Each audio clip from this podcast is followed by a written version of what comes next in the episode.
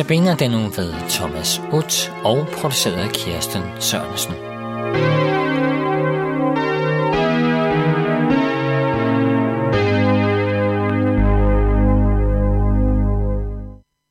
Jesus sagde, Himmeriget ligner en vingårdsejer, der tidligere om morgenen gik ud for at lege arbejder til sin vingård. Da det blev aften, sagde vingårdsejeren til sin forvalterkald, arbejderne sammen og betalte deres løn, men sådan at du begynder med de sidste og ender med de første. Da de første kom, troede de, at de ville få mere, men de fik hver en denar. Da de fik den, gav de ondt af sig over for vingårdsejeren, men han sagde til en af dem, min ven, jeg gør dig ikke uret, blev vi ikke enige om dig, men mig med om en denar. Tag det, som er dit og god, og jeg vil give den sidste det samme som dig. Eller har jeg ikke lov til at gøre, hvad jeg vil med det, der er mit? Eller er dit øje ondt, fordi jeg er god? Sådan skal de sidste blive de første, og de første de sidste. Sådan læser vi i Matthæus kapitel 20. Jesus ser os og kalder os til at arbejde. Han kalder os til at fokusere på arbejdsgiveren og ikke på lønnen. Vi skal ikke fokusere som kristne på lønnen. Vi har markeret 70-året for befrielsen af fangerne i Auschwitz.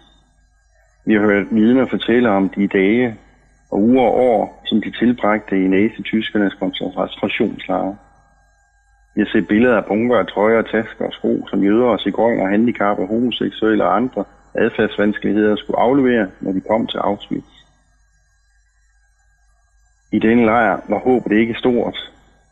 De skulle arbejde, og det skulle gøre dem fri. Men mange endte deres liv og skæbne i gaskammer og blev brændt og begravet i massegrave.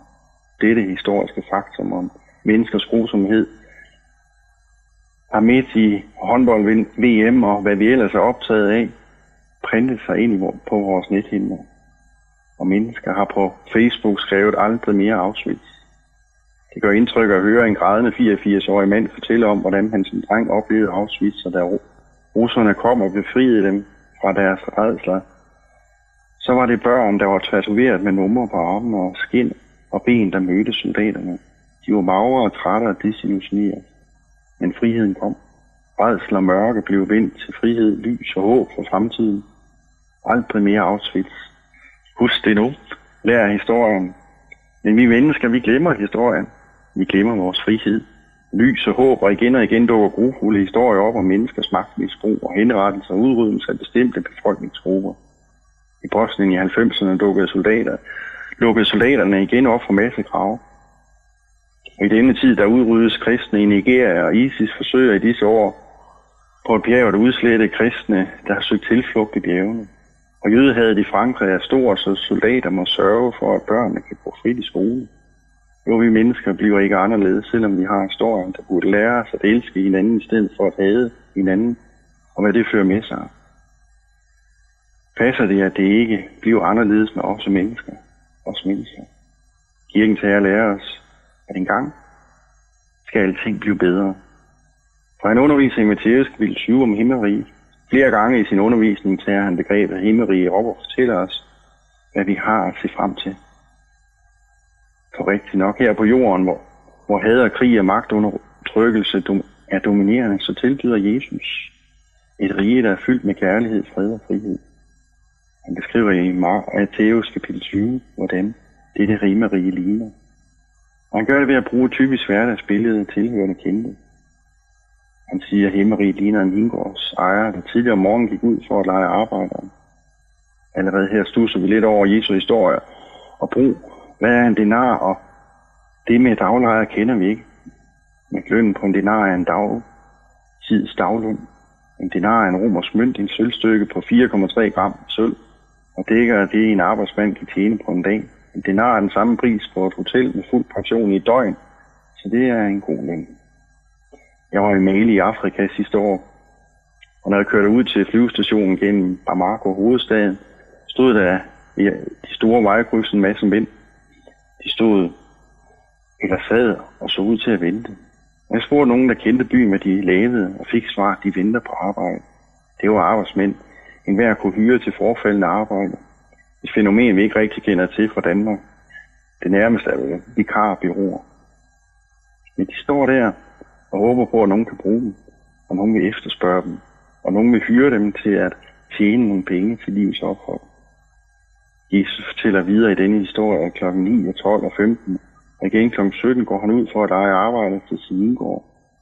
Alle har fri klokken 18, og de stiller sig op for at få deres løn, og lønaftalen var klar lige fra aftalen blev indgået 1 denar. Nu mærker vi uroen på arbejdsmarkedet. Nogle af arbejderne er fortørnet over den lønforskel. Der er i, at her arbejder mange timer og få timer, men løn er den samme. Og vingårdsmanden siger, min ven, jeg gør dig ikke uret, blev vi ikke enige om 1 denar. Tag det, der er dit og god. Eller er dit øje ondt, fordi jeg er god? Sådan skal de sidste blive de første, og de første de sidste. Jesus forklarer med himmeriget er tydeligt. Vi fødes i en ond verden, hvor magt og rigdom er de styrende parametre. Vi har fokus på vores løn. Og ikke det, som det hele drejer sig om, men i mødet med Jesus. Vi kunne også sige, i vores dåb og tro på ham møder vi en anden verden, himmeriget. Vi får øje på Jesus Kristus. Det er vores fokus. Han er den, som ser os. Han er den, som ser os, der kan stå alene og efterspørge, om der ikke er nogen, der kan bruge mig. Sådan ser Jesus dig og kalder dig til sit arbejde. Han kalder dig til at fokusere på arbejdsgiverne, ikke på lønnen. Som kristne bliver vi ført ind i en vingård for at arbejde og tjene. Og vi bliver løbet en løn, som går ud over almindelig sund fornuft. Jesus taler om, hvordan himmeriget er. Himmeriget er den nye jord og paradis, hvor der ikke er rigdom og magt, der er det styrende, men det er kærlighed og frihed. Og himmeriget er altså noget, vi kan opleve her og nu, men som vi ikke fuldt ud kan tage imod. Og derfor kan der være uenighed og magtmisbrug i kirkens arbejde. Og netop derfor siger Jesus til den arbejder, der er utilfreds med kirkens arbejde, er dit øje ondt, for at de, at jeg er god, har jeg ikke lov til at gøre, hvad jeg vil. Vi kan også sige, at har du fokus på lønnen og ikke på arbejdsgiveren, så ender det galt. Så ser du på resultatet og ikke på Kristus, der bliver det gerningsretfærdighed. Jesus kommer tilhørende i møde med en øjenåbner. Er dit øje ondt? Hvad er det, du ser? Hvad er dit fokus i verden? Jesus bruger et andet, velkendt ordsprog. Ser du ikke sklinten i en brors øjne, men ikke bjælken i dit eget? Jesus ved, at vi glemmer at fokusere på ham. Jesus ved med sine tilhører, at vi ofte er fokuseret på det, vi føler og mener. Og han forsøger med denne fortælling, at vi skal åbne os for himmeriget, som er kommet. At Jesus fortæller historien om himmeriget til sine tilhører, er det, fordi han ved, hvem vi er. Uanset om vi har kendt ham længe eller kort tid, så vil der opstå uenighed blandt kristne, misundelse og sladder, alt slags elendigheder, som ikke bør høre sig til i Guds kirke. Det vil alligevel være der. Derfor siger Jesus til os i dag, er dit øje ondt? Kan du ikke forstå, hvad jeg er kommet for at gøre? Er du ikke klar over, om uanset som du har fulgt Jesus hele dit liv eller ganske kort tid, så er lønnen den samme. Jesus giver os sin løn. Kristne, som vi er på papiret, kan få voldsomt ondt i øjet, fordi vi fokuserer ikke på Kristus, som vi gjorde tidligere.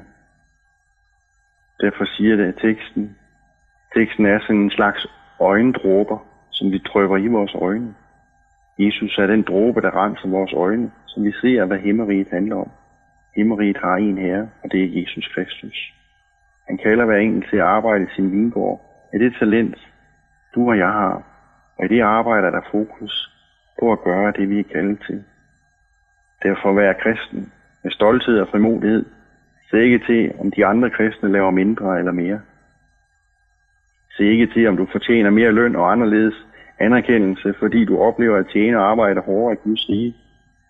Men se med et rent og frisk øje på Kristus. For han er dine øjendråber, så du ser livet, som han ser livet. Han har kaldet dig, og Jesus siger til dig, her er jeg, følg mig. Jeg ser dig, jeg har brug for dig. Jesus siger, jeg vil give dig alt, hvad du behøver. Jeg vil fylde din mave, jeg vil fylde dit hjerte. Jeg er livets brød. Den, der følger mig, skal aldrig sulte. Og Gud velsigne dig til at se Jesus Kristus.